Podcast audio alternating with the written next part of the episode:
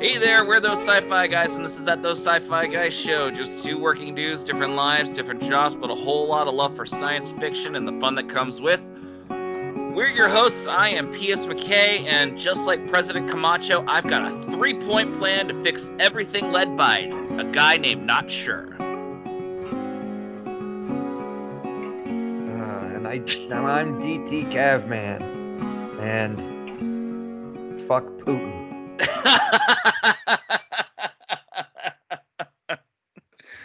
the, the the the State of the Unions tonight, folks, and we're not watching it. So,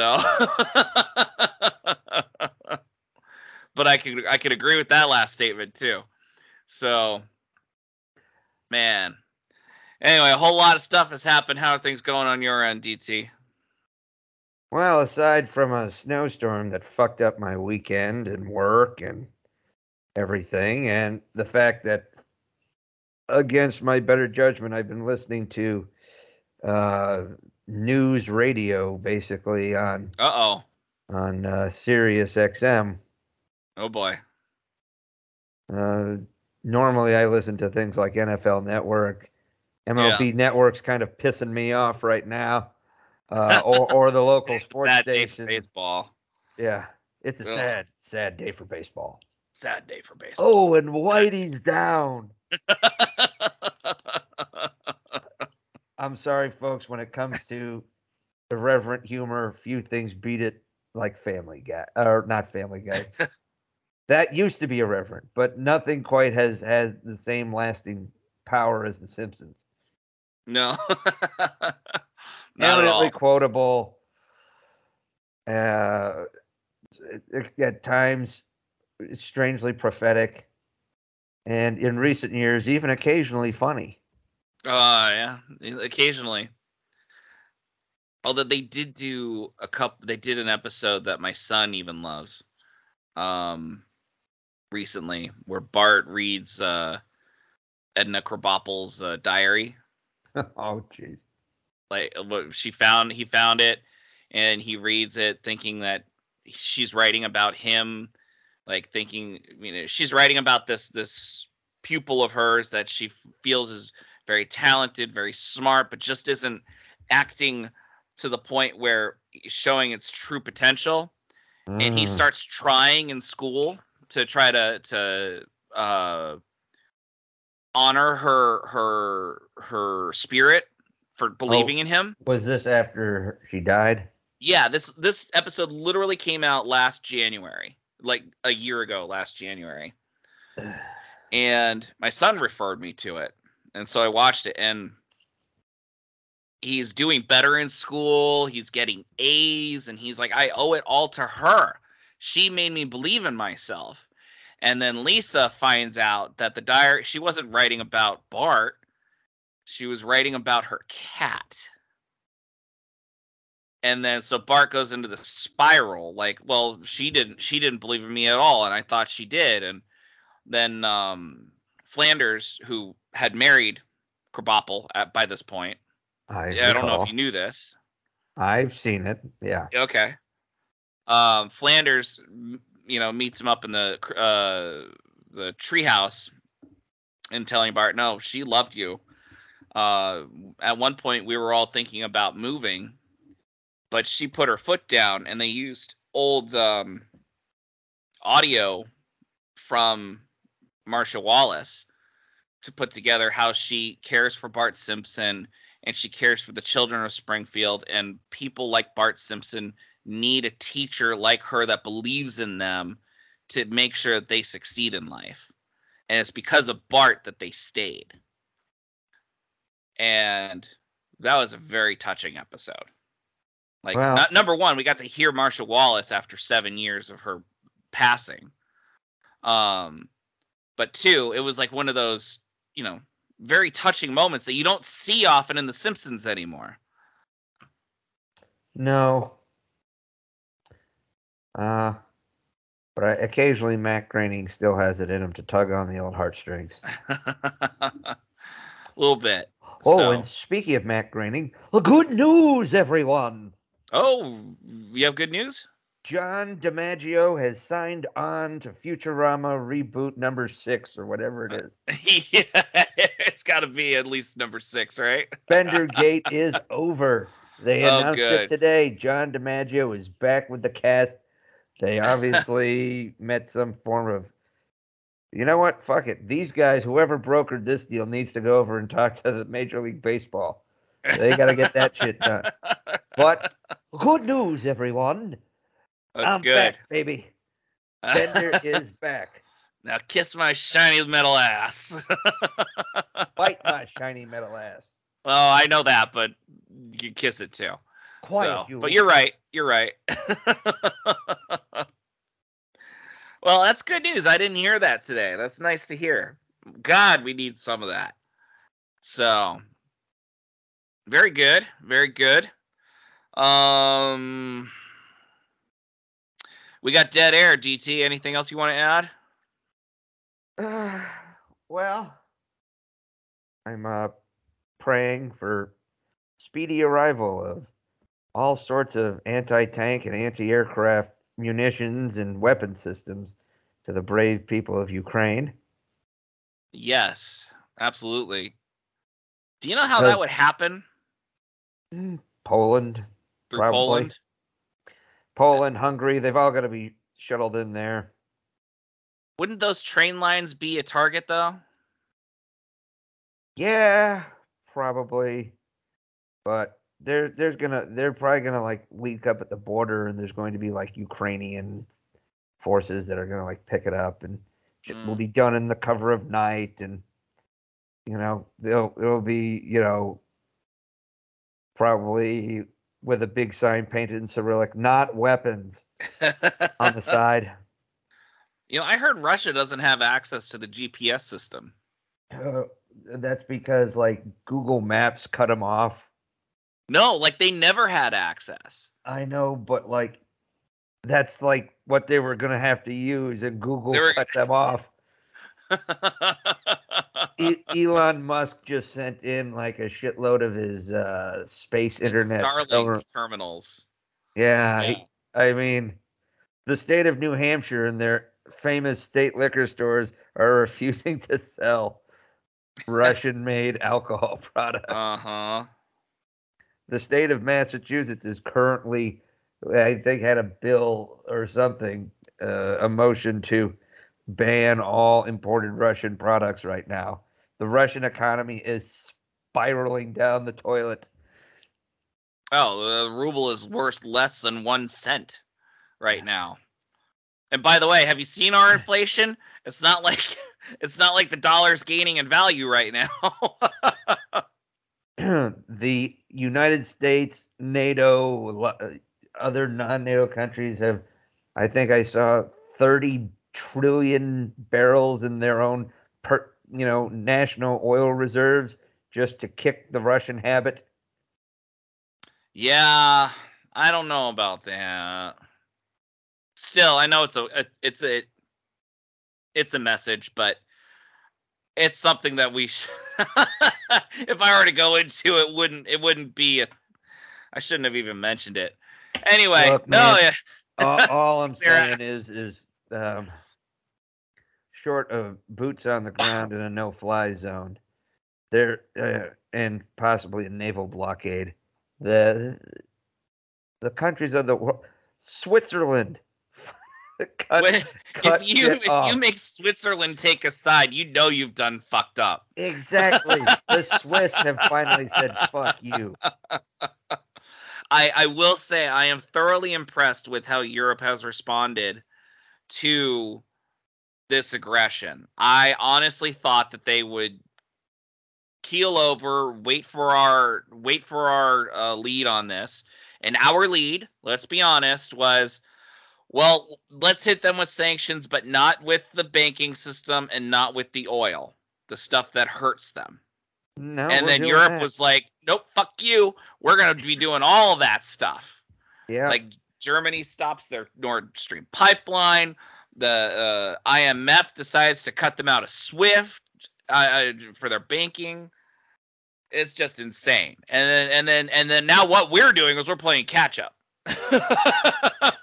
Yeah, It's- but I think we just offered to send something like three hundred million dollars in aid to Ukraine, so I don't think the rest of the world is coughing up that much. No, uh, no, but I mean, hats off, chapeau to Europe for for taking a stand and realizing the real global political situation and, and realizing that they've got a bite. They've got to do something because the Russians are on their fucking doorstep. And a lot of these countries like Poland, Romania, uh, Estonia, Latvia, all of these places that used to be Soviet states that are kind of enjoying this pseudo democracies and free market economies and trade with the West Mhm. don't want this shit. They're like, No. wait, the Soviet, you know, fuck that. Ew. Uh, Poland's definitely like, wait, Soviet Union? No. Yeah. We keep had a- getting wiped off the map of Europe every hundred years. Fuck that. Yeah. I and now the- there's a way out, and we want that way out. So it wouldn't No. surprise me if soon enough you start seeing you, you might start seeing the militaries of some of these and granted they're smaller countries but if you start seeing a small mobilization along their own borders to remind the Russians we're all in this together bitch yeah, that wouldn't surprise me. It No, also wouldn't surprise me if they they said, uh, "Could you guys do it?" To like you know us and the Brits and you know people with bigger militaries and, and more powerful weapons. Can you answer me this? Um, Probably not. Well, maybe you can, maybe you can't. I heard that like 20 years ago, our defense spending budget was seven percent.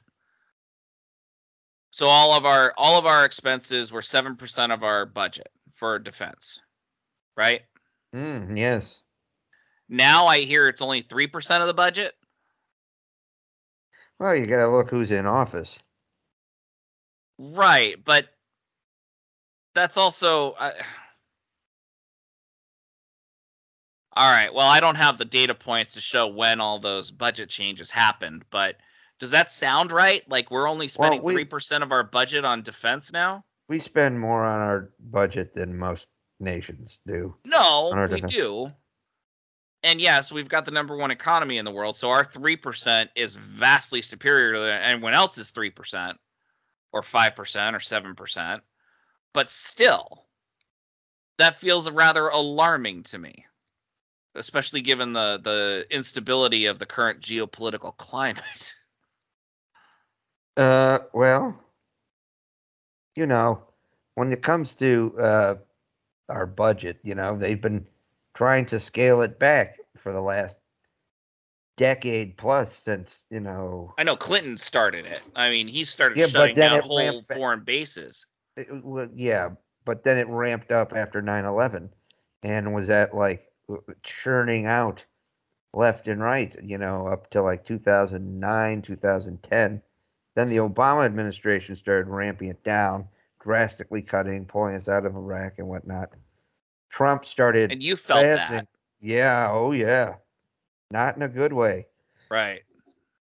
Trump was building, not quite as drastic, but he was building.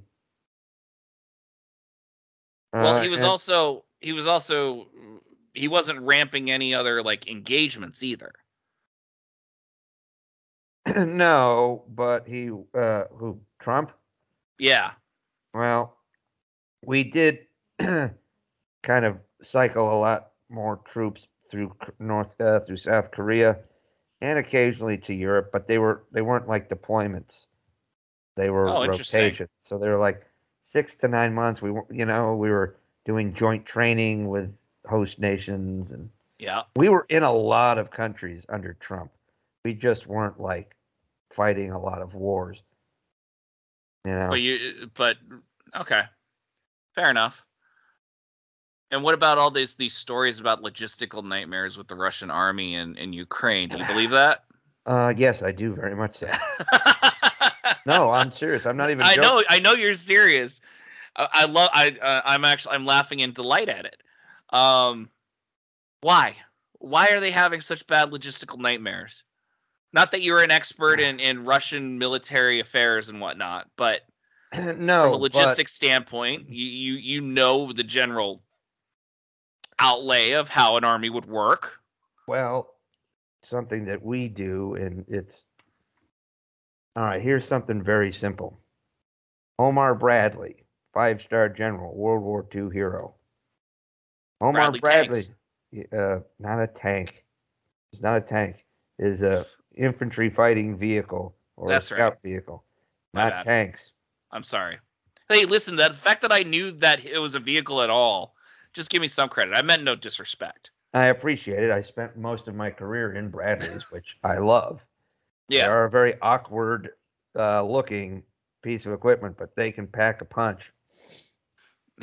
That being said, Omar Bradley quoted as saying, Amateurs study tactics, professionals study logistics. mm. Well, that's So- deep, man. It is. Napoleon was basically quoted as saying something along the lines of an army marches on its stomach. And if you look at our makeup, there are more, actually, uh, of our military, far more than half of our military, at least in the army, is support structure and support units more than infantry units Interesting. tank units or artillery units because you need maintenance, you need uh, transportation, you need uh, ammunition with ordnance, you need medical, you need Food. Yeah your culinary, you need your fuel, you need uh, Water. yeah, all all manner of medical, uh, dental, veterinary, legal, religious, all of these things um, tied in that fall under these these support blanket. Your military police, your uh, transportation aircraft, you know, your your transport vessels. It's all about the supply chain.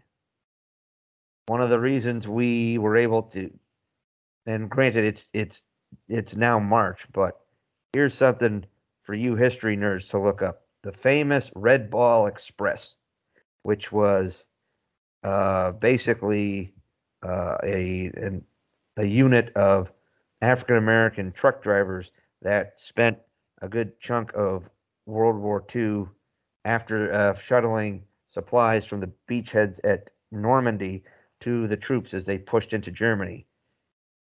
Without those Mm. critical supply lines being run by those individuals, you we would not have been able to Wouldn't have been able to take Europe. yeah, not at least not as quickly or as effectively. You protect your supply lines. Logistics is huge. It's dull. It's boring, but it is the most necessary thing. If you Right. don't have ammunition, if you don't have food, water, clothing, equipment, if you don't have medics, if you don't have uh, engineers, if you don't have all of these things, you can't fight and win a war. All right. We talk about something called preventative maintenance, meaning you go ahead and you, it's like making sure you get your oil changed every few thousand miles on your car, right? Yep.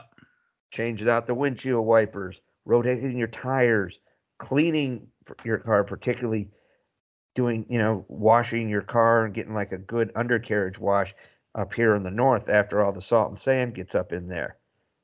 You know, the better you take care of your stuff, the longer it'll last. Yeah. You know, that's the that's basically the point, and that's what we call an operator letter level task. The soldier, the marine, the the navy, uh, the sailor, the airman, the coastie, the guardian for space force, whatever your equipment is, you've got to put hands on in part of the upkeep. Okay. Well, yeah, the Guardian for Space Force has to make sure that the batteries in their Xbox controller are fully charged. That makes sense. Yeah, very much so. Come And- on, laugh. Just laugh. Just laugh. I know there's more to logistics in Space Force than than that. It's just it's a come on, it's a joke. hey man, it, it's it's it's a joke, um, but it's also true. Not It is not so much- Air not so Force has those same controllers. Yes. right batteries um you know uh, there's certain type of batteries that run radios and yeah uh, space force right now is very much all technological push button you know not i mean it's still fledgling you know it's not Probably like more hacking and programming than anything right now. satellites and stuff so it's it's But okay, so you've explained that. Now, why are you not surprised about the logistics problems with Russia? Um, and I'm not to toot my own horn, but the U.S. military is probably the best logistical military in the world. I mean, look at where we are. We're stationed in dozens of countries around the world. Okay, we have entire reg. We have an entire division of airborne troops. We have separate brigade of airborne troops. We can get combat troops on the ground anywhere within 72 hours. We can Mhm. get art even small armor support in there within like 96 hours. So you're saying with our experience in logistics, Russia doesn't have that experience. So they're more prone to these mistakes from the get-go. Well, it's not only that, it's also the fact that we train it. We put a lot of training in our people. Okay? And it's a volunteer army too. It's not a the conscription. volunteer army. We're pretty experienced right now too with all the different things we have to do. Right. But we teach our people the the the old Soviet doctrine, which is also kind of a Russian doctrine, is overwhelming force. It's still the same as it is from, you know, the the Cold War times. Well, they don't have the same population like they used to. No, but they still have a ginormous population and a fairly large military. And as you see, that's what they're doing. They're just throwing shit Fodder into the fire. basically. Um, and of, of course, you know, at least under the Soviet Union, there wasn't as much regulation on how you built your your gear. So one T seventy two main battle tank, you know, like some that might roll off from one plant, won't be the exact same as something that rolls off from another plant. And a T seventy two that was built in nineteen seventy five may or may not be the same as a tank built in 1976 because of again their logistics was not always great even when they developed great equipment like the T72 was a very good main battle tank Right. it doesn't Like the MiG, right? The MiG was a great plane. the, and they've had varying levels of MiGs and and the Russian their tanks T you know in the World War II was like the T34 and then it was the T54 and I think they had T62s T72s T80s T90s which I think they're still bulk of their military is still like T72s T80s from like the 70s and 80s Mhm. because you know after the Cold War, a lot of their economy collapsed on themselves, their military, and of course, a lot of this stuff ended up being sold to other countries, or you know, being left in breakaway countries like Ukraine and Right. other places. All right. So Huh. So this is not a surprise to you that their overwhelming force is stop is stopped three miles into their campaign because they ran out of gas. the running out of gas. Uh, They're stealing heard the food report. from the supermarkets. I mean, I heard reports that Russian citizens were like driving food up to the border, which was being like sent to the troops because It's a, you know, their logistics suck. And it's not really a surprise. I mean, their equipment's falling apart on the road. Obviously, either they don't have the parts or their people aren't that well trained. Sounds there's reports that their troops aren't as well trained. No. Um, TikTokers are finding abandoned APCs and doing videos on how to get them started and steal them.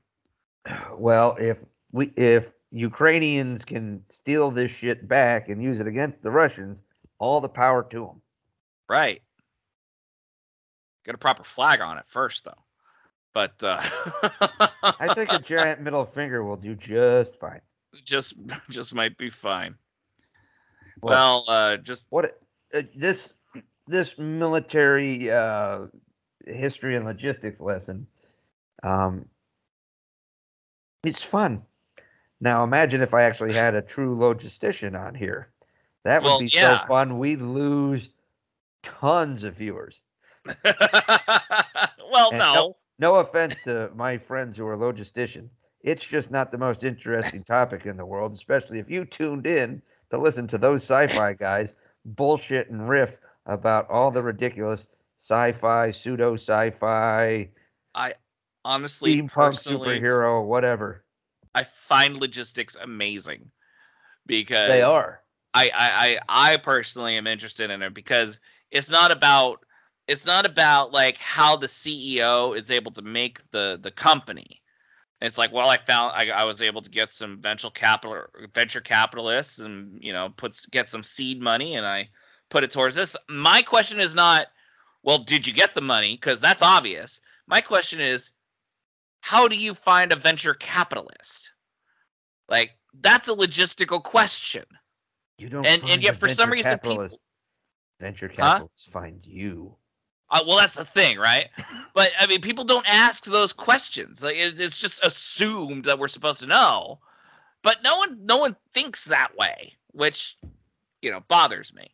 But I, I, I logistics is an amazing thing for me, and World War One was an amazing example of logistics trying to just redefine itself as all these troops were deploying on the Western Front. Well, you have static positions that weren't moving much. Your supply lines occasionally were. But I'm just- talking about the early days. Like when they're pushing 20,000 troops up through Belgium in a day. And this is on horseback and like so you you needed food for the horses and and uh latrine programs and I mean it was just it, I mean they were sending 30,000 troops a day on a, a railway network. And you have to have like shelter for these troops. You know, it was it. This is all. uh, What gave me the idea was Hardcore History by Dan Carlin, um, Blueprint for Armageddon, his little series there on World War One. Really fascinating listen if you if you are so inclined. Uh, maybe. I actually like the history guy on YouTube. Oh yeah, he he, he he's good too. I can send you. I don't know if he Dan Carlin. It, I mean, literally, these podcasts, each episode's like four or five hours long. It's amazing, but it gives you a completely different perspective on everything. Like Ludendorff, I knew who Ludendorff was before. Please don't say Wonder from Woman. Wonder Woman. I know I knew who Ludendorff was before Wonder Woman. Oh well, that's so, and I'm like pretty sure Ludendorff didn't do that, but okay. do not forget, my friend, that you were talking to somebody who was not only published in a history magazine, but I was also uh, have given a battlefield tour of the Battle of Gettysburg. Oh, this is true. This is true. Well, okay. I Shall I show my my- reference now or later? I, I do enjoy my military history. I've, well, I've you tried should. I've tried to make a little of my own. and and you did. And you did. Well, speaking of history, I think that's a good segue into our topic here. So, which is a bit different from what we've typically done. And I think this is something that we can always come we can come back to later. Um anyway, I don't know what your thoughts are. I know that you are completely completely unprepared for this because you forgot what we were going to talk about. But that's I fine. I fully admit that. But when has that ever stopped me? okay. So this episode's about when science fiction comes true in real life. So now I'm gonna I'm gonna start I'm gonna start with my big one. Okay. And we we it doesn't have to be big long dives in these episodes or anything, but this is what inspired me. The Deep Space Nine season three episode two part episode past tense. Oh, that's such a good episode. And uh, is it rough? It is rough. Now, for those who might not be too familiar, Jadzia, Dr. Bashir, and Commander Sisko. He's not captain yet.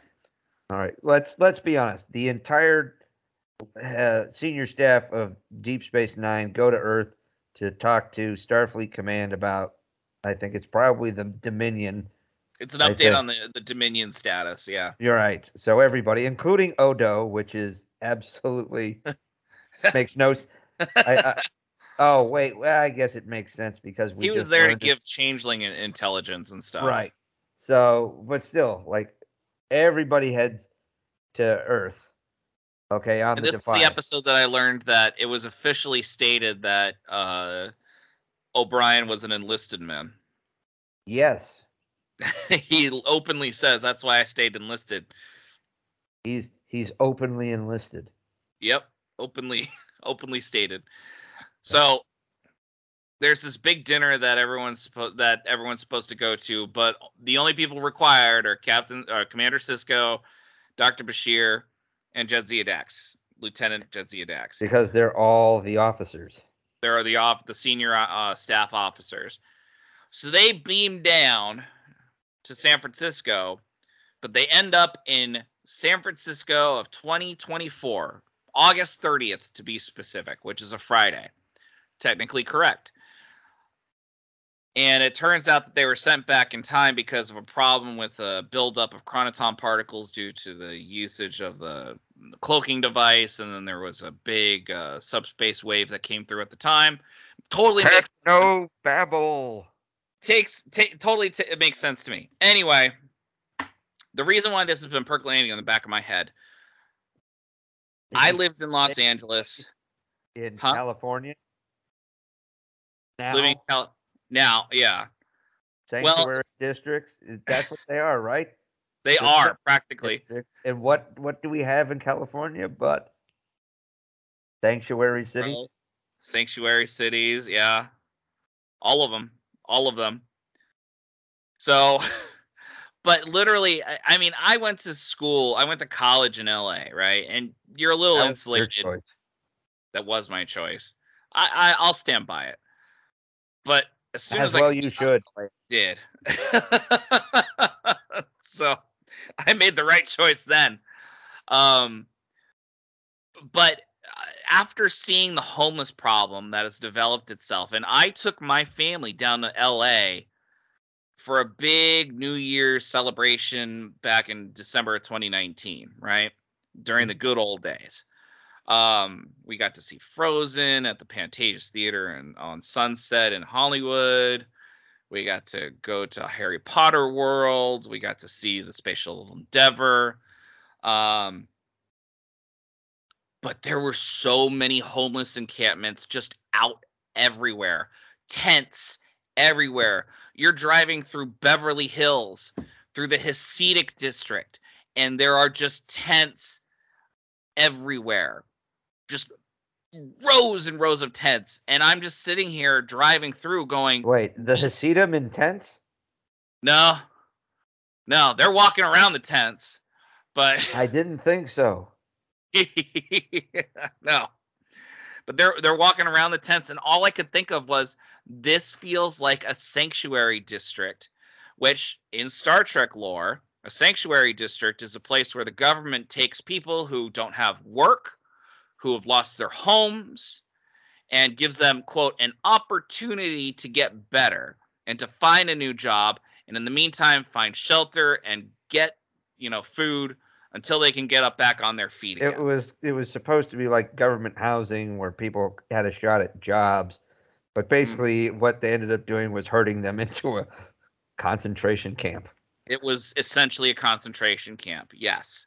It's like what these uh has become in sanctuary cities, mostly on the west coast, as well as these weird, I don't know, lawless free towns and like Seattle and other places. Oh, Seattle, San Francisco, LA is right there. San Diego, you don't hear anything about San Diego, by the way.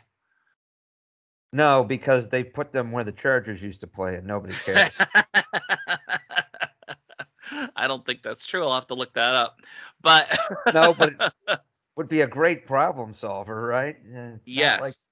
Not like, not like the, and it's not like the Chargers had a huge fan base anyway. Otherwise, you wouldn't have been able to pull them out of fucking San Diego. No, no. It's not like they've got a big fan base in LA either, but you know, whatever.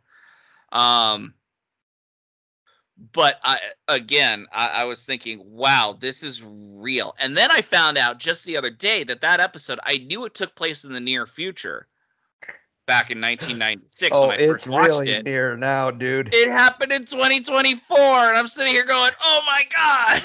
like, it's all of it's shaping up to happen. Like, is I, I mean, there's no solution. And Dr. Bashir actually is sitting here going, in the waiting room at the entrance to the sanctuary districts. Most of these people are mentally ill. They need to be treated, and no one's doing anything about it. And it's so true. That's exactly what's happening right now.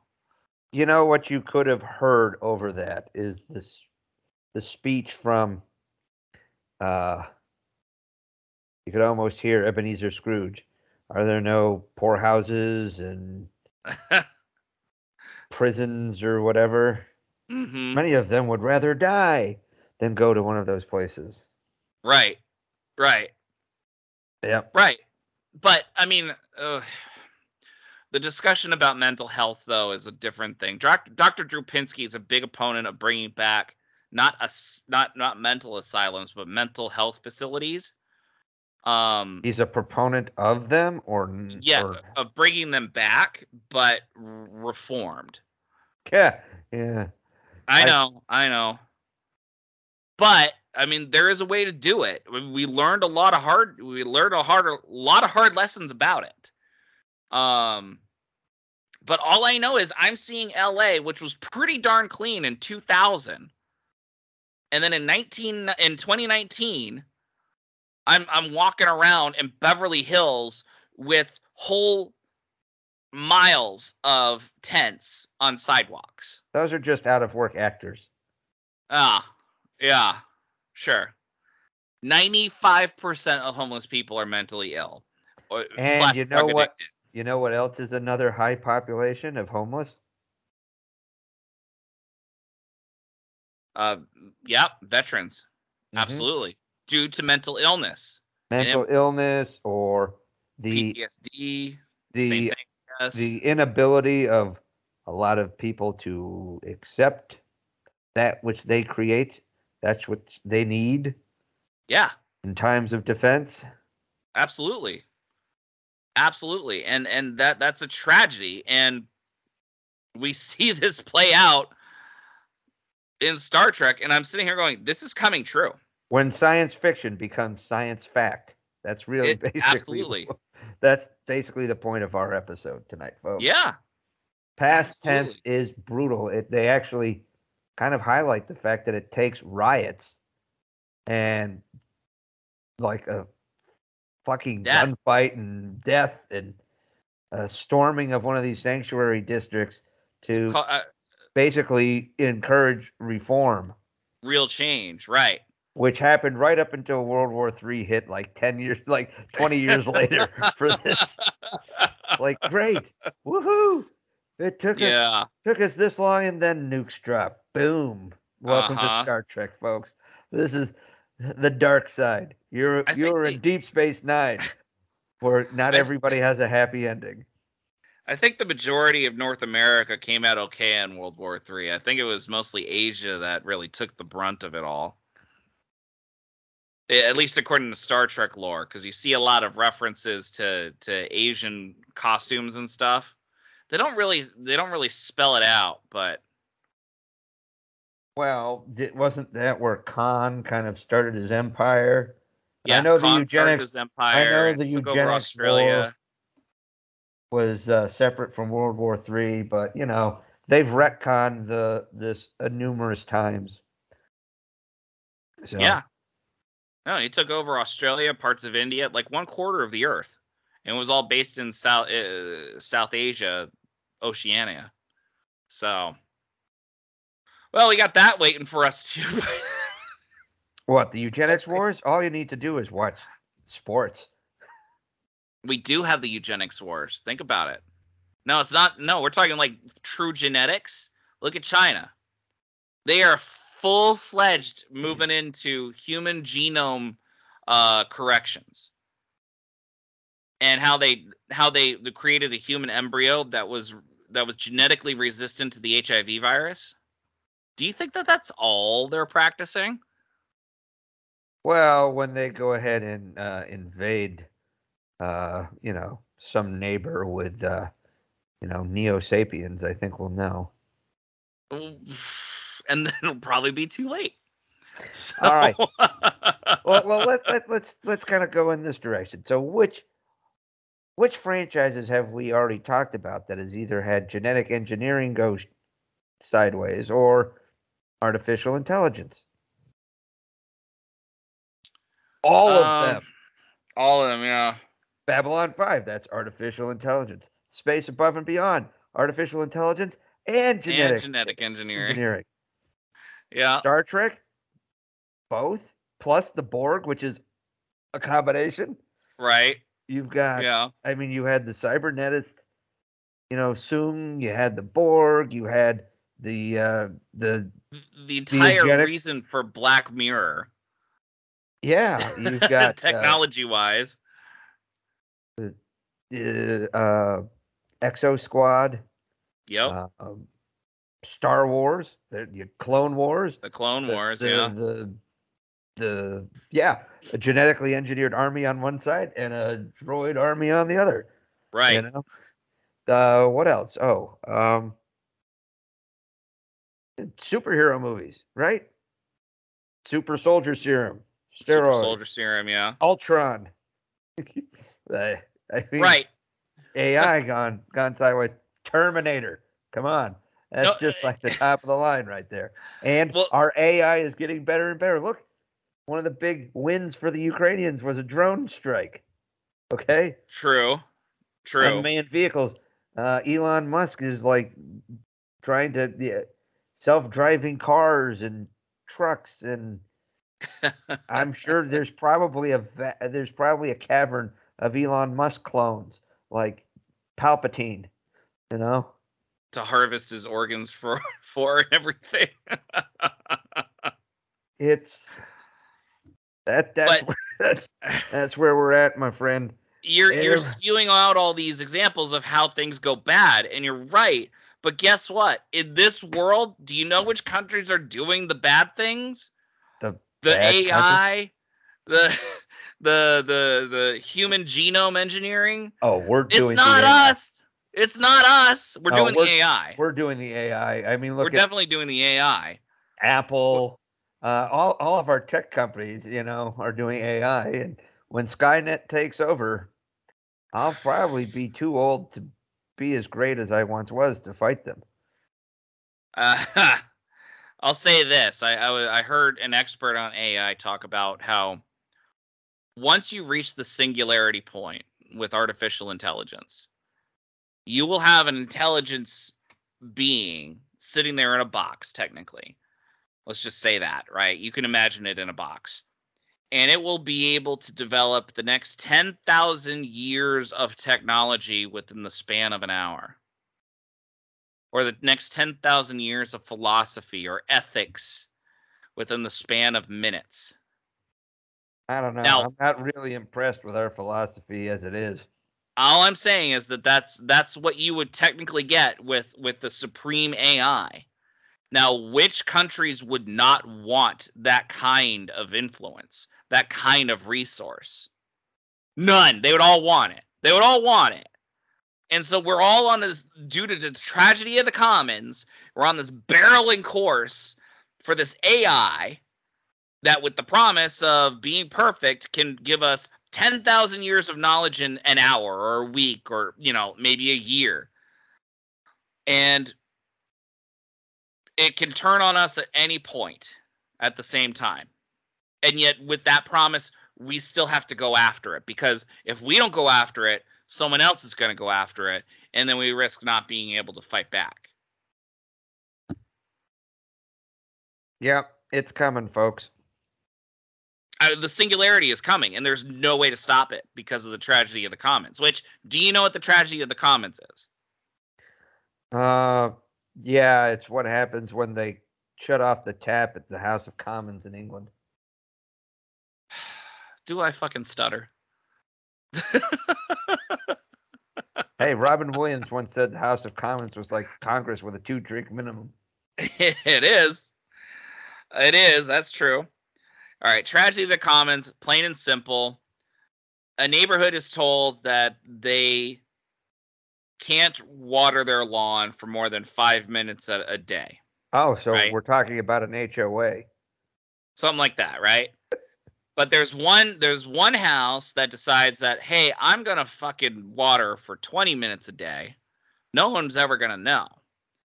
And then the neighbor sees that and goes, Well, I'll water for 10 minutes a day. It's not gonna be as bad as 20 minutes a day. The other goes, I'll do 15. And then before you know it, because the reason why they had to ration everything because they didn't have enough water, because of the tragedy of the commons of that one person breaking the rule, everyone else is going to break the rule too. Because otherwise, you're not going to have a green lawn and you're going to be judged. It, it's also you run out of water. it's also resource inequity. Ex- well, it's resource equity because everyone's entitled to the same amount, but they take more. Yeah, and see, this is the problem with the communist countries. Everybody's supposed to have the same, but who ends up? Somehow, you have billionaires in a in a socialist country. How does and, that work? and that's why communism doesn't work either. Nope. So, but you know that that's that's the tragedy of the commons right then and there. hmm I talked with the, an award-winning uh, um, economist about this at a wedding while I was really drunk off my ass. What a dumbass! Nope, it was great. It was awesome. I had No, the best you. time. He had a best time. I was dumb. No, I basically said, "Just teach me." I want to know everything. So I don't need to dance. I would like a, a, a lesson in, in economics, please. So, Everybody needs to dance. uh, true. So, anyways, Everybody that's the needs big. to, but not all of us should. No. Well, that that's why I didn't need to dance. So that's the big overall part with with um past tense. Past tense inspired me to realize, oh my god, the tr- the future is closer than we appear. And it's not like devices and everything. That was the first social commentary that made me realize, oh my god, that really is getting out of control to the point of sci-fi standards. Uh, yes, So, yes. And I mean, and, and we can look at every Star Trek series with something to a degree. Uh, they're probably the best at it. I mean, it's really hard to not say that. I mean, this was basically the point of the show in the first place, right? right, exactly. So you get all of these social commentaries, but what you also get is the strange and bizarre factoids of uh, fiction becoming reality. Exactly.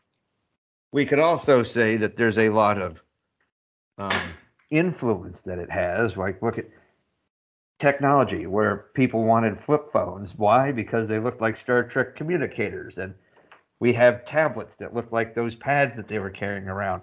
Oh, and by the way, if you want a hilarious piece of fact, I just l- learned the original pads from the original series that they had the little stylos and whatnot. Uh huh.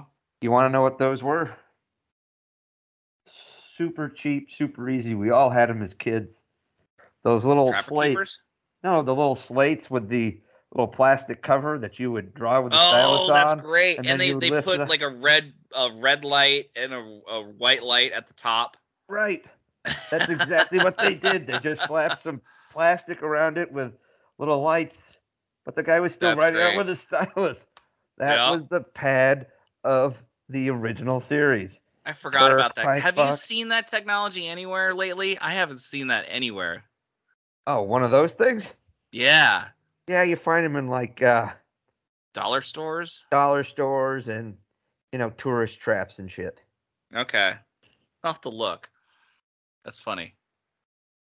But yeah, no, ab- absolutely. And actually, another thing from past tense that makes me think of everything when Sisko and um, Bashir wake up, they lost their com badge, right?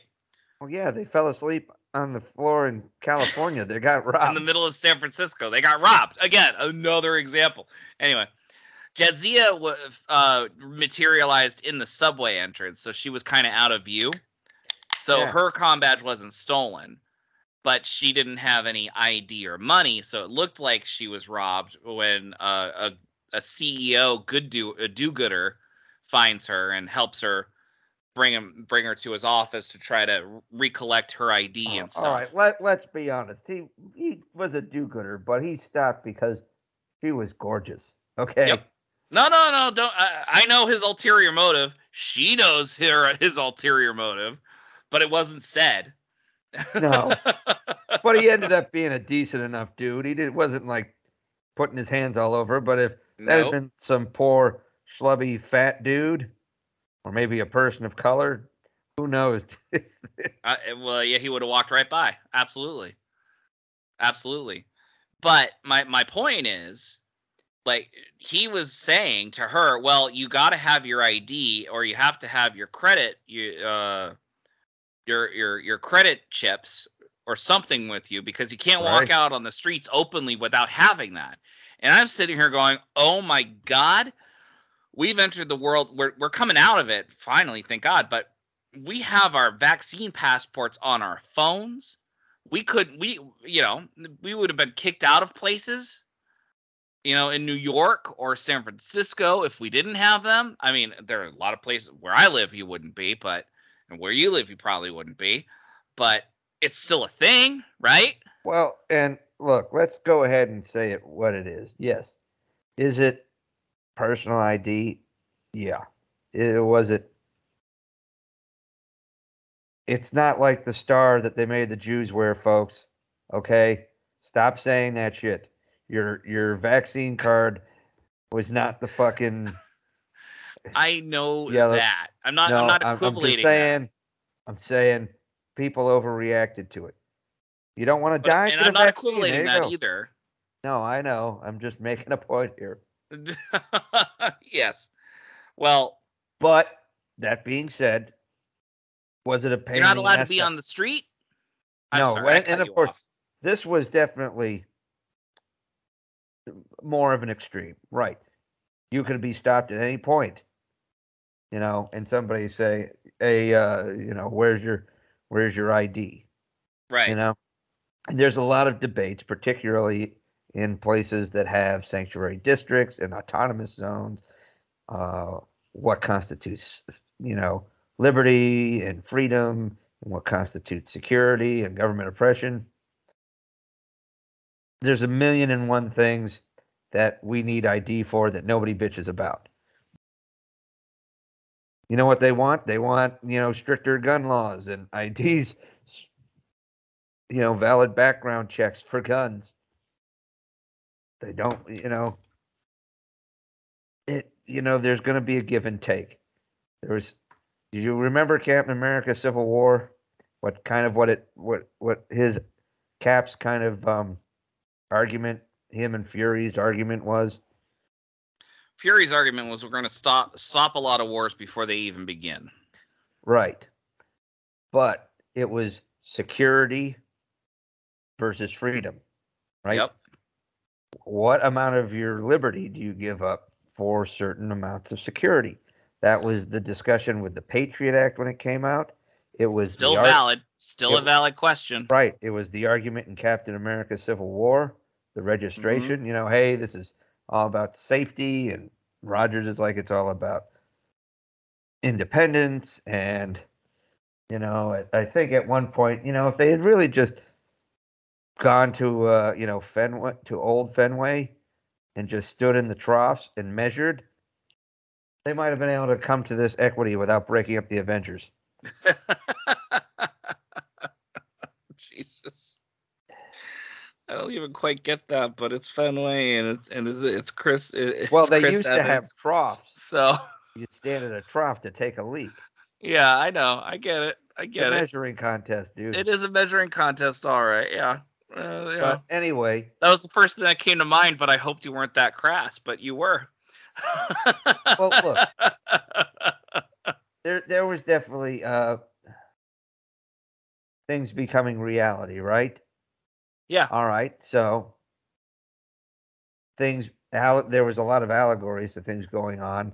The high ground in in the next generation, which was basically a thinly veiled reaction to you know the bombings Uh, in Northern Ireland and all this stuff. Yep. But stuff like that happened in Vietnam too.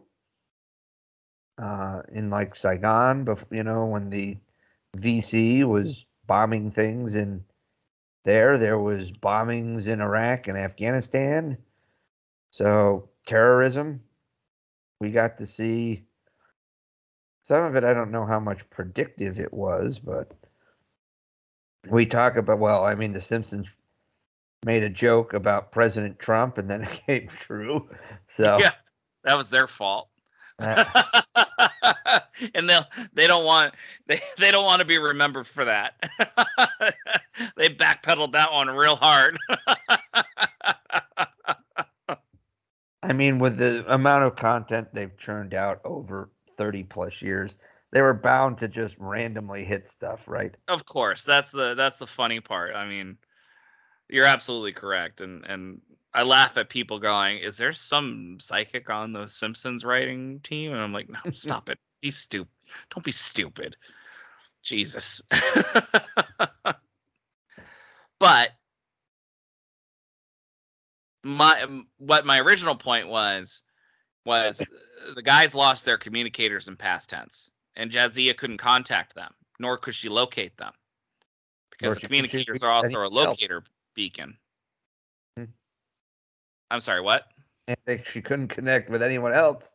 No, no, exactly, because not on the same network, I guess. But uh, that's what our phones are. They're our communicators. Like we can be traced. We can, and the government can find us anywhere. They know where exactly we are. They're almost a lot more like the communicators that they got in, dis, in the future in Discovery, which, you know, could all, you know, they were like transporters. They're all this little shit because our cell phones, you know, are, are basically a combination of any number of technologies. Tricorders, pads.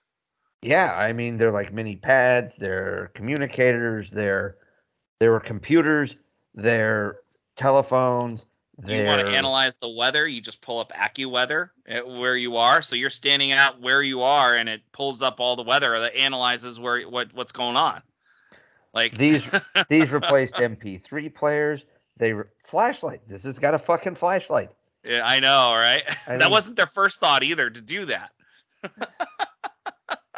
I mean, people watch as much shit on their phone nowadays as they do on TV, tablets. I mean, remember there was a time where the phones got smaller, and then Yes. they got now they're huge. They're like mini tablets huge. again. I swear, it's like the uh, uh, uh, Kindle Fire. That's like the size of phones nowadays. Hello. Oh my god, it, it's getting to that point. I mean, the the I have I have a 12 Max, right? A 12 Pro Max, which you can barely see. This is this is about the limit that I can handle. Oh, you see, I have an ancestor of Mr. Data. An Android. Yes. but I mean, Android was the way it paved the way for the larger screens. You know. Right. And you- So but I mean, how many NASA uh, engineers and physicists and and uh, and uh, you know these scientists and engineers that grew up watching Star Trek that said, "Yeah, I want to make that." That have. I mean, you go ahead and you go through like Caltech and particularly probably like when we were going to college. I can guarantee you there was a lot of these engineers and, and, and science, you know, majors, and all these guys were like, "Oh yeah, I, I'm, I'm a Star Trek fan." NASA's loaded yeah, with they them, all were. which is a lot better than in the 50s and 60s when they were loaded with ex-Nazis. So, You're not wrong. You're not wrong. You're you know, right. I, I was stationed at Redstone Arsenal for a little while going to school. It's in Huntsville, Alabama. Oh yeah, where the uh where where the other space camp is. Yeah, uh, Huntsville, Alabama has, I think, the second most PhDs per capita because Really? it- That's they're great. fucking rocket scientists, dude. I I know. I know. Raytheon. Are they are they manufacturing stuff there? Is that what's going on in There's, Huntsville? there's headquarters. There's R and D. Redstone Arsenal was one of the top five most targeted spots by nuclear missiles during the Cold War in the United States, behind the Pentagon and like, you know, a couple of other spots because that's where we did a lot of research and development of missile technology. and right. there today. Is that's why there's a space camp there. There's a space museum there. Boeing, uh, Raytheon, uh, General Dynamics, the, all of these huge, uh, and particularly aerospace, but other, you know, like weapons and military and uh, government contractors all have huge, huge offices there. But you know what else? They also have a lot of outside Huntsville, Alabama. A lot of German restaurants for Alabama. I didn't see where that was going. Son you, you want to know what? Oh my god. You go up into what used to be the old officers club, which is now like their, you know, event center. You want to know what they have built in instead of a bar? They have a, they have a, a, a delicious little German, uh, a beer hall built right in there. Oh my god. And they hide it. They hide it. They try to show they try to show the southern district of Hamburg and the Lederhosen from there, but most of them aren't from there. They know that. hey, look, look. Did you, did you ever did you ever see the Amazon series Hunters with Al Pacino? No, and I need to. It's it's a mind trip, things. man, but it was good. But they they drop a dime on Huntsville, Alabama, too. Oh shit, really? Hmm. Damn. So, but yeah, so th- there you are, there, folks. A lot of, uh, but I mean,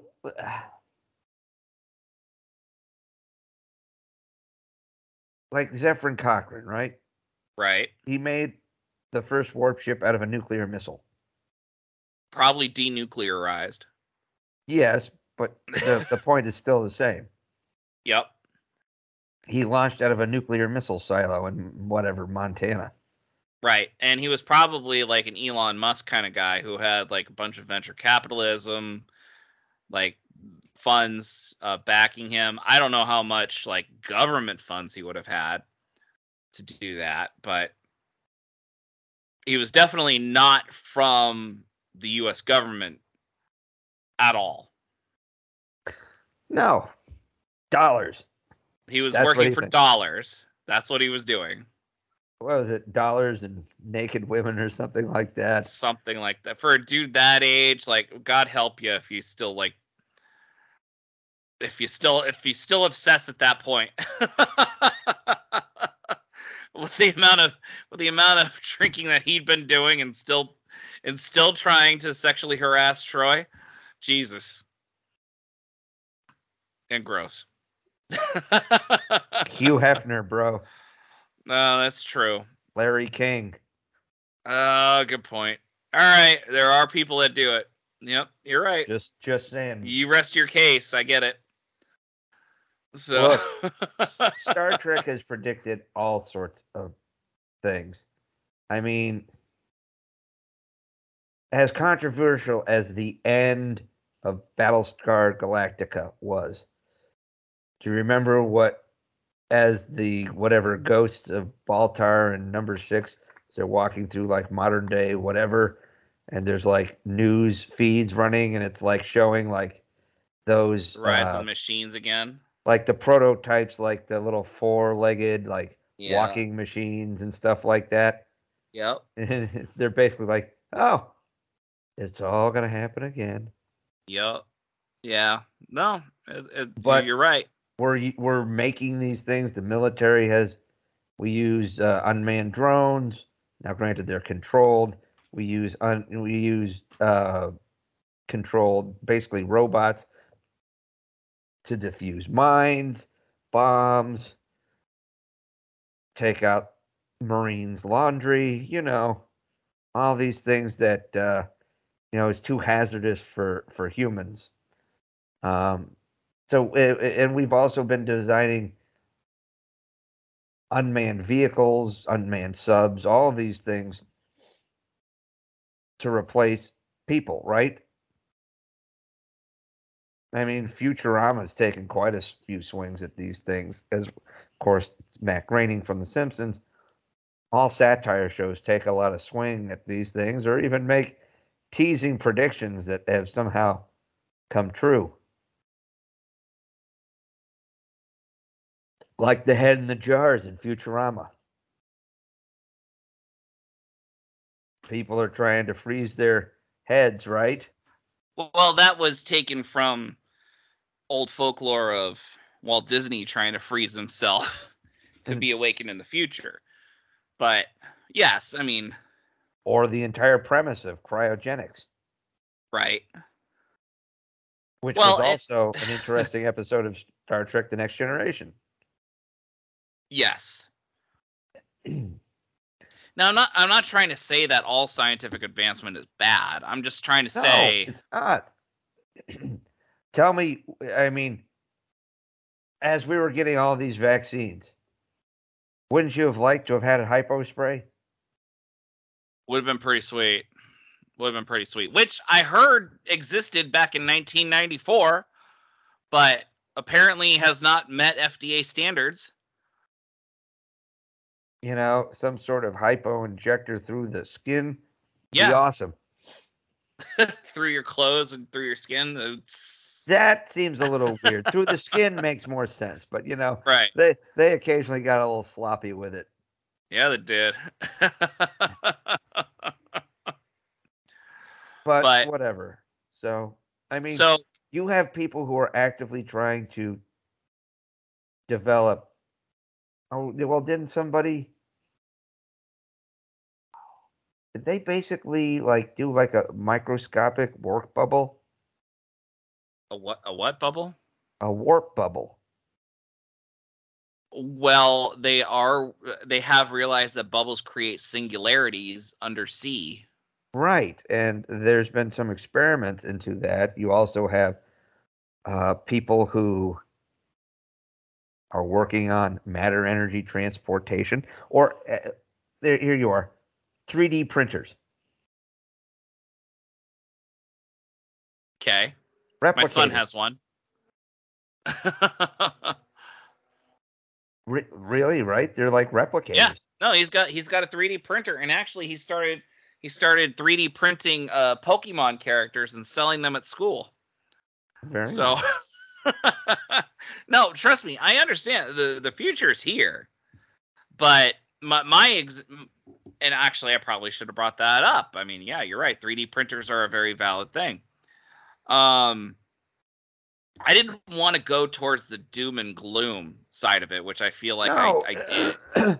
Well, we we have because at times that's the stuff that sticks out the most. But you know, True. we in many ways a show that is influential as Star Trek has most definitely um, influenced things. Right. But uh, Absolutely. so is Star Wars. Do you know how many people are actually creating prototype lightsabers that are like part laser, part flamethrower? Wildly dangerous. But some of them look pretty damn good. yeah, they do. mean- You're right. We've got people actively trying to create these items. Doing this Why? in their garages, by the way. They're not they're not using billions of dollars in government funds. They're doing this in their garage.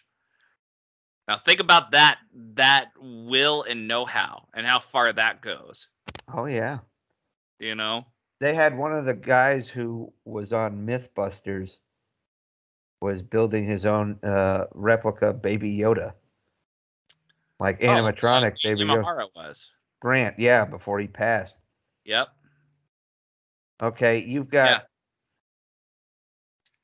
I mean, and remember, the original R2D2 used to be a guy in a fucking trash can.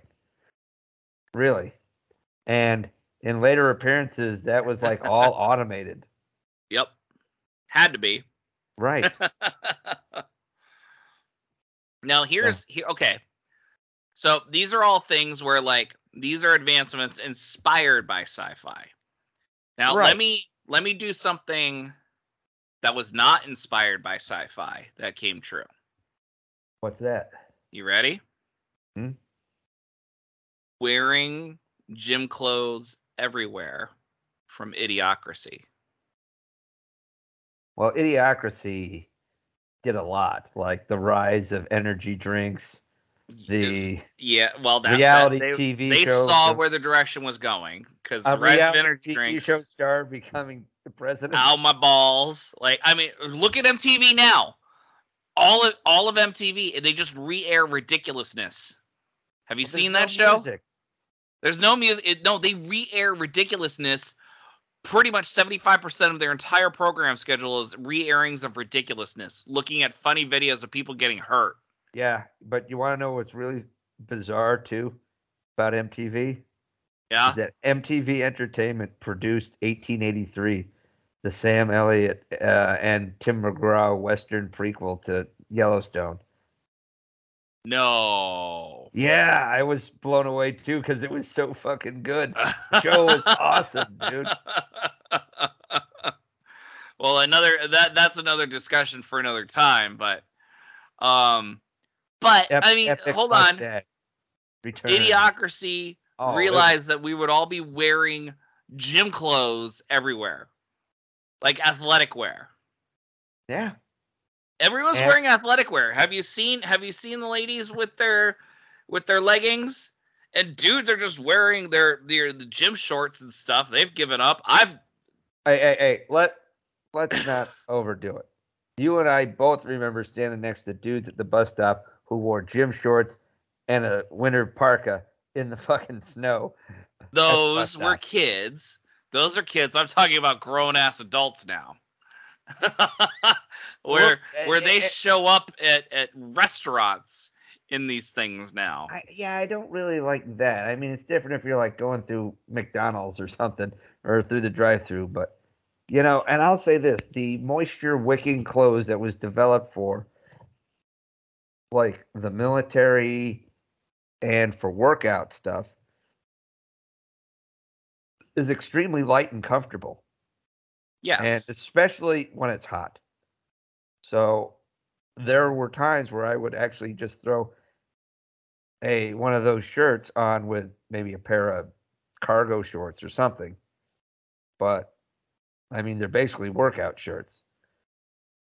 I don't really like wearing the workout shorts and stuff all over the place, um, unless I was actively working out or when my knees would blow up. That's what I would wear because it's light and comfortable. When this is not an indictment on you and your physical condition. No, no, no. Uh, but I'm making a point saying, but you're right. But it's also a comfort thing. Look at how many just regular polo shirts and and t-shirts are now going to this light, kind of Yes. poly. and and that's fine too. But what I'm saying is, we're seeing people dressing down for bigger occasions, and it's all because of the pandemic. Well, that's also true. I mean, we were all locked up, and so people look at the right. Look at how much facial hair grew. Not I always in a heard that way. facial hair was a big thing because of fighting the Taliban and stuff. Because a lot of the army had to grow it out, and then they came home, and that was a a, a symbol of machismoism, and so other guys grew their hair.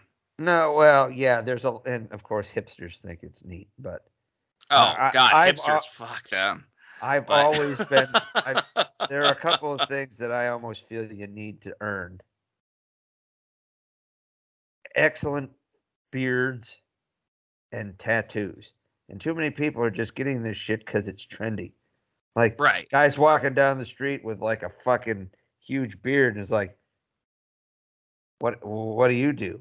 Oh, I'm an artis- artisanal cheese farmer. I'm an accountant. This- Did were you at least an accountant for the Marine Corps? No. Uh, I mean, yeah, it's it's different than the business world. Like you'll find more people with facial hair. I don't know, man. Um, that's just me. When you see guys with like full sleeve tattoos, and you're like, dude, what's with that? Oh, I, I like it. And then you realize that they're like school teacher. I mean, you mentioned you mentioned full sleeve tattoo.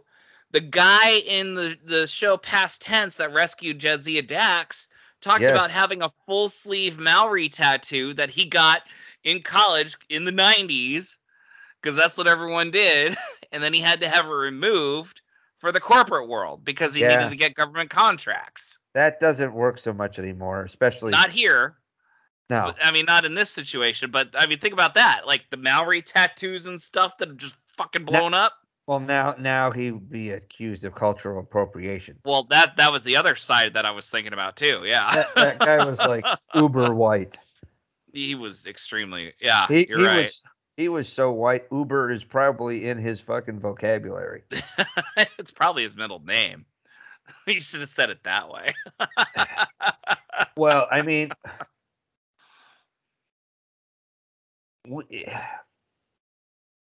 yeah, I mean, you see the ride of the, the rise of the beard culture. I, I, I definitely think that there was probably a lot of due to. I know a lot of guys just when they get out, they just grow a beard. They grow facial hair. They let their hair grow because they couldn't do it for so long. Now, I'm not going to let my hair grow out too long because it only grows up thick on the sides now. So I uh, I keep it short because it looks better. The beard, you mean the hair on your head? yes. And I've noticed that. I've noticed the top of my this- hair doesn't work. It doesn't grow as long as fat or as fast as the sides of my head either. It's by annoying. the way, Very it's very annoying. And, and my beard, yes. Have I started growing it? Sure. Ironically enough, I probably would look weird if I walked if I was working for the company I'm working at right now without one. But um, you know, I, yes. Did, did I start? Basically, the moment I left Fort Knox and drove home, I didn't pick up a razor for a month. Well, that's not true. I I I did my neck. well, you do, you have to do some cleanup. You have to. Yeah, I did my Otherwise neck, did some nuts. cleanup. And then, well, I went real nuts and I shaved it off. Yeah. and then I let it grow back. And I actually think I might shave it off again here in a couple of weeks just because I'm told by friends of mine who are long term beard growers that they occasionally, or at least at the beginning, they occasionally would have to shave it to kind of get your face used to it. Uh, I have no. I I I don't really have much experience in that. I mean, I've had this goatee now for the longest period ever, and it's only because I keep it at the shortest level that I can, so it doesn't destroy me. Well, yeah, that's true. Like I got some guys I work with who've got like, uh, like Lincoln, or you know, they're like, you know, Z, not ZZ Top, but you know, Yeah, yeah, we're talking like, you know, Civil War general kind of bushy beards. I yeah. I prefer a a neater approach. Uh, I don't know. It just I feel I look just a little bit more professional when I keep it neat. you got straight edges. Yeah, you know. Uh, Yeah. Plus, again, since all of my hair doesn't grow the same, I when I get when I get my hair cut, I definitely make sure to trim the beard down. that- It matches. right, right. Now I could definitely grow my goatee out, like, uh, and it could be it could be wild man long, but I just don't. You, you know how you see the the men who have the mustaches that just go out like forward, Yeah, and, and they like, go out a full half inch, and Yeah. it curls down. Like I don't understand how you can live with that because if if I have a growth of like a week, that's too long. It's too long. It, like the stuff that gets stuck in it, like the the the flavors of my of my beverages and stuff. I hate that. Well, I feel I, gross. I tell you what, if I ever get a chance to talk with Sam Elliott, I'll ask him about that. Uh, how does he do it? Um, does he use straws? I'd have to revert to straws, but I can't use I can't use plastic straws in California. DT, they're he, all drink- outlawed. he drinks everything straight from the bottle, be it whiskey, beer, or Perrier. Uh, and he doesn't have to use so many cuss words. If you watch 1883, you'll revise that statement, I might, I might. Uh, or the ranch for that matter. yeah. By the way, all right, I think we're done with our subject. Before we, and before we go, I got a question for you. Yeah. Are you into like video games at all? I can't believe I have to ask you this. Not really. No. Why? What's up? Well, there's this game called Elden Ring. Have you heard about it? It just I came have. out Is last this week. the one that's like a, a like a, a collaboration of George R. R. Martin and That's exactly the one. Yes. some dude, some Yeah. collaboration that he could be using to finish the other books of fucking Game of Thrones? At least, yes, absolutely. He's gonna die before he finishes it. We all know this. That's why I haven't started it. I'm just gonna live with the, the Game of Thrones ending that we all know. and I'm fine with it. Let me put it to you this way: I I read the first book. I'd already started watching the series, but I had read the first book because it was lying around, and I actually found it in a drawer that I inherited it uh, when I was in Afghanistan. I was looking through the drawer of the desk. I'm like, oh, this is a brand new copy of Game of Thrones. I tend to read a lot on deployments. I'm like, all right, no, let's see. And it's good. I mean, the writing is very good. Now I know why it became so popular. Yeah, yeah. No, I think I own the first four books. I just don't electronically. I just haven't touched them. I know I got to do more reading. I also I also have to do more writing too. I started a I started a whole thing for a, a, short, uh, an audio short that I might share on this podcast, but Mm. um, uh, as like a horror episode or something. But um, anyway, Elden Ring, I've been told is the best game ever that's ever going to come out this year, and I've been told I need to get it, but I don't like role playing games. And role playing games are like Zelda. And I feel like role playing games are too complicated. You look like you're laughing your ass off about something. Yes, and I will continue to uh, laugh and not tell you about it.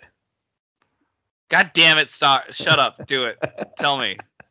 No, it is impolite. What? Anyway, Son um, of a bitch. I'll just tell the audience next time, but whatever. let, let me put it to you this way. man. I mean, so role playing games, I, I would only get into periodically, you know, and that's back when I was playing on like a, a, a game system, and I haven't had one of those outside of an original Nintendo we have for nostalgia reasons. That's it. That's what we have in the house. Yeah, well, my man Nook has like an Xbox, and I got a PS5. So I, I have friends that are active in this that are successful people, by the way.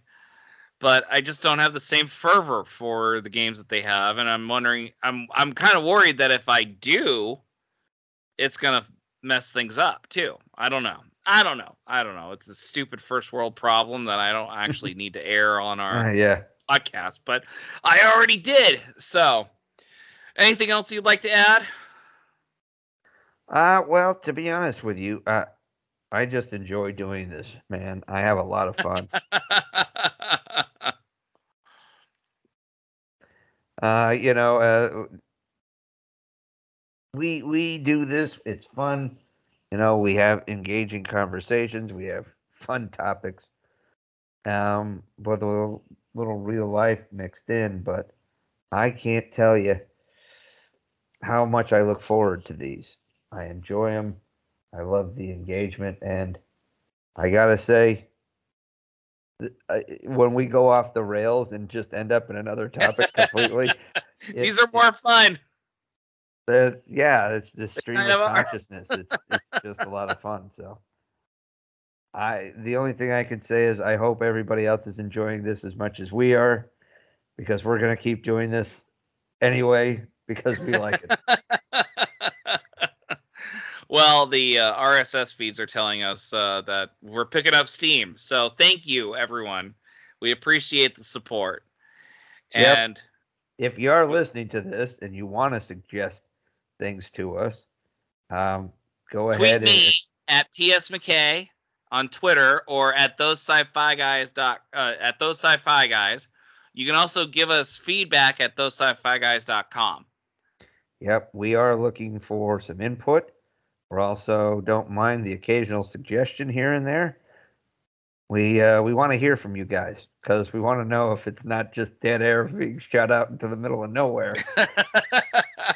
A lot of times it is. We're still going to keep doing it, but it would be nice if somebody said, "Hey, we tolerate this." I was All right, a well- long car ride with my parents to some place I don't want to go. So this one was entertaining enough. Thanks. It'll work. It'll work. All right.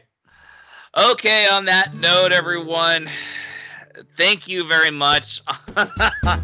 as far as we're concerned, please, you guys keep dreaming. We'll keep working. So long, everyone. Take care. We'll see you on the high ground.